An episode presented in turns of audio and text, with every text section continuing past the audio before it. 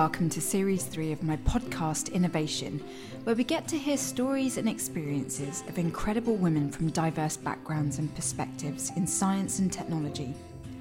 Our conversation gives us insights into some fascinating innovations, but we also get to relate and learn about living life.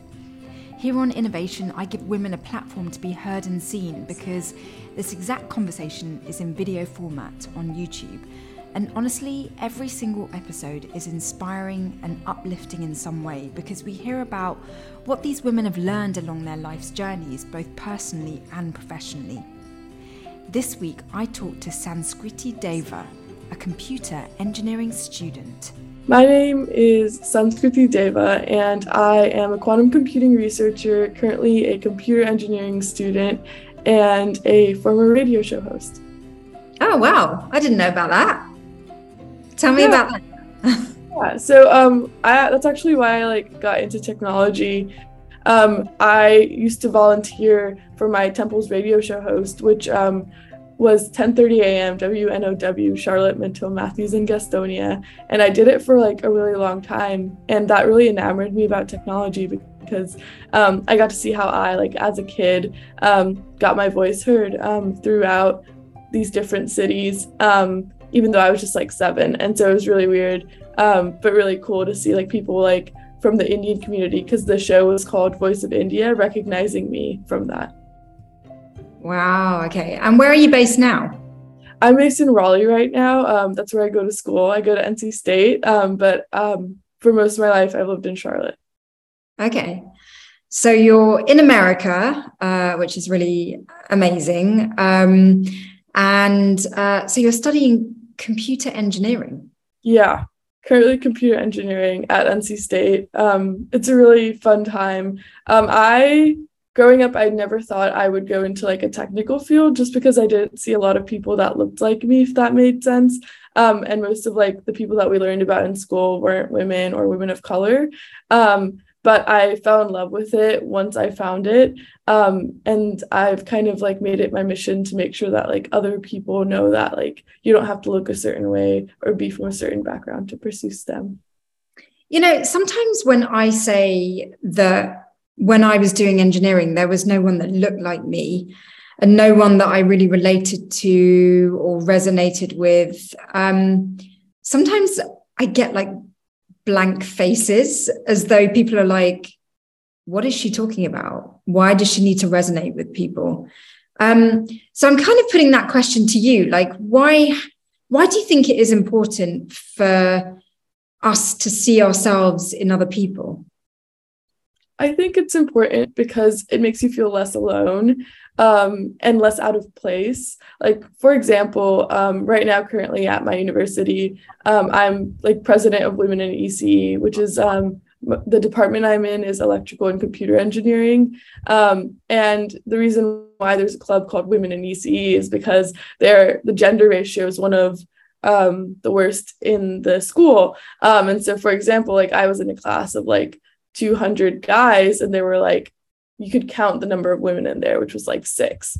Um, and so that leads to kind of you feeling out of place and you feeling like you can't do it when you're surrounded by people that you don't look that don't look like you or come from a very very different background. And you're also kind of like not looked down upon but you're looked at differently. And so it's super important in order for women to continue to go through the STEM pipeline and to like get degrees, um, that they know that they can do it and they have some sort of support system. Yeah, I mean, I totally agree with you. And it was certainly what motivated me to try to encourage more women into STEM because hopefully, if they had seen me do it, they could give themselves permission to do it themselves. Um, how have you found being a woman in STEM, like realistically? Because STEM is not an easy subject, but like, what has been your experience? Maybe you're like gifted at these subjects. How's it been?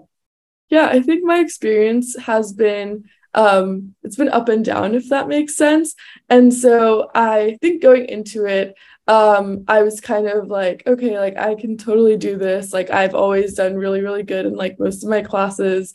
Um, and then I got into it um, and I was like, okay, like I don't know how to study right now, and I need to figure out and learn how to study. Um, but the positive part of that was that there were or- always people around to help. And so um, there were people like professors that you could go to office hours. And then there were other students that were always willing to help with problems. And then there were people that you could just cold message on LinkedIn. Um, and if they were doing something that you do or you want to do, um, they would help with that. What does support look like for you? Because in my experience, um, you know, people have, well, I, I've had a range of experiences because I've been in STEM a really, really long time or been in that sort of world um, where support was non existent. And then it became this whole like trending thing because Black Lives Matter and the Me Too movement and gender equality and like all these different things meant that actually um, our voices were being heard. Now, I don't know if you've gone through any of the changes or whether you've just been in an era where um, equality is a thing, but like, what does support look like for you today? Yeah, that's a really interesting question. And I think I've been kind of lucky enough to the point where support has always been there in the form of the internet, uh, which sounds like a weird sentence to say. But I think the internet, now looking back, was a major part of why I decided to pursue STEM, just because ever since I was like in middle school, I had an Instagram account and I would like follow Instagram accounts that I was interested in, which included um, women in engineering account or women in STEM account. Um, and I've made like deep internet friendships through that um, of other women in STEM from across um, the country. So, like for example, one of my friends, um, Saint, who is at the University of Utah studying neuroengineering, she's one of my women that I go to support, even though we've never met each other, and we live all the way across the country.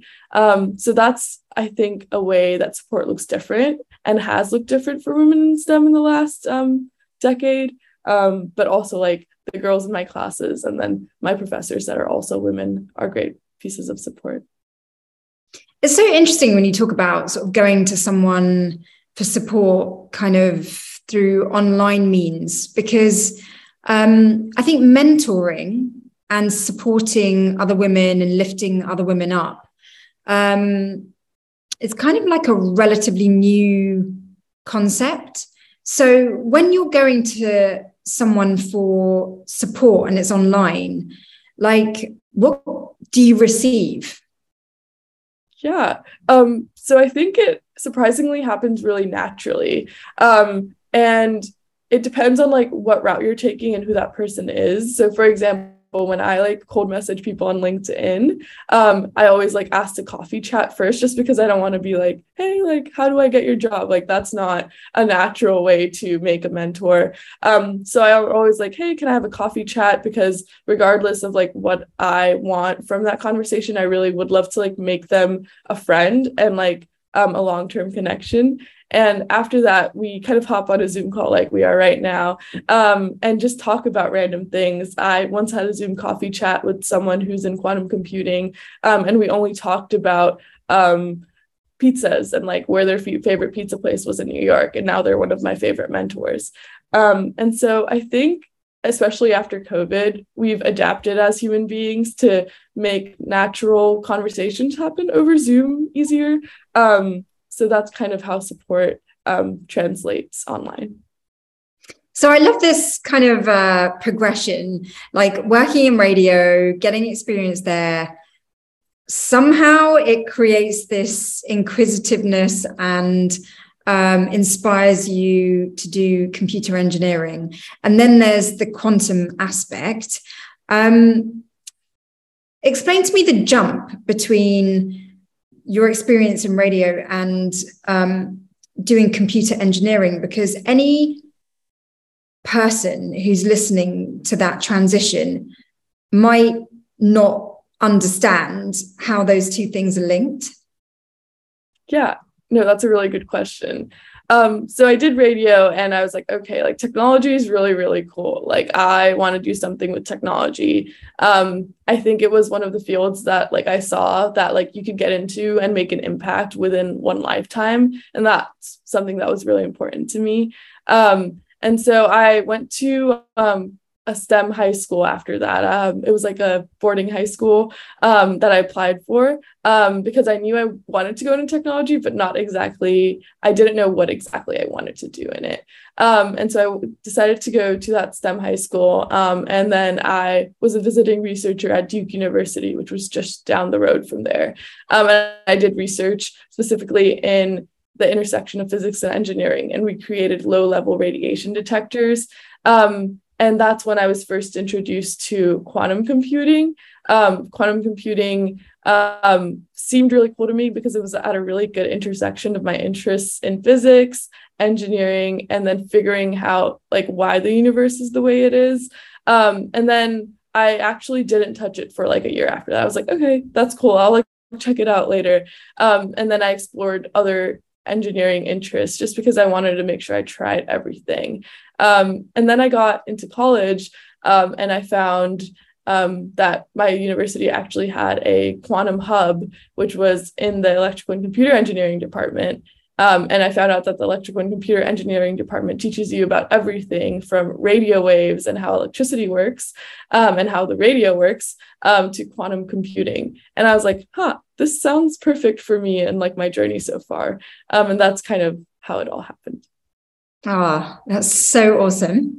Um, how old are you now? I'm 20, turning 21 on Christmas. Wow. Okay. So, I mean, what's it like for a 20 year old in STEM today? Because um, I can tell you that it has, I've often felt like when I was in mechanical engineering, like deeply in the industry, um, I felt like I was so different. It was like, I mean, it just was such a crazy feeling. Like, what am I doing here? Um, do you feel like that? Have you ever felt like that? And um, if so, if not, like, how is it?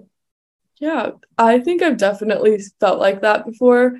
Um, and I think it's usually been like in those classes again where it was mostly like men um just because i personally felt like really out of place and like not that i was not enough but i felt like okay like i need to prove myself here even though necessarily i didn't um and so I felt like that in those spaces. And I think that's definitely factored in by I go to an engineering school in the south of the United States, um, which might be a little less diverse than, like, for example, going to school in the Bay Area. Um, but the one thing that's like kind of kept me going personally is again, like, um, that support system that I've been able to create and also like the content that I consume. Um, so for example, a lot of the TikTok accounts I follow are like of women in STEM who are like working and like who are like what I want to be when I grow up. Um, and like they're vlogging their day. So I'm like, huh, if they can do it and they look like me, I can do it too. And I can like get through this one class. So where do you see your career heading? I'm not exactly sure yet um, which I think is a normal answer for 20 year olds to say, hopefully. Uh, my parents would disagree. But um, I think I want to go into um, the business side of technology um, and see um, what that looks like. I definitely think I am a people person. and I learned that because I'm on the United Nations National Council and I'm one of the youngest elected officials. And I realized like one of the things I love to do is like the people side of everything. Um, so I want to explore that a little more, um, and then hopefully like work on creating technology that just makes the world a better place. Whether that's in quantum computing or not, I'm not exactly sure yet. You know, what I find most exciting about the path you seem to be on is that you really are in this world that is developing as we speak. It's not an established industry. I'm getting to know more about quantum computing and quantum technologies. And it's such an exciting place to be. And I can kind of hear the excitement in you that you're like on the forefront, like the cutting edge um, as this technology develops. And I can only say, like, well done for getting into something like this because the future is so unwritten. Like, it's, it's, you know, to have an expertise in something that is finding itself as an industry is really, really exciting. Like, were you aware that this is what you were sort of walking into? Like, did you make a conscious decision? Yeah, um, that's a really good question. I was not aware at all. I was just like, okay, this is really cool. Let me like try to find a professor to do research under. Um, and again, cold emailing and cold messaging goes a long way. So I cold emailed every single professor that had the word quantum on their website.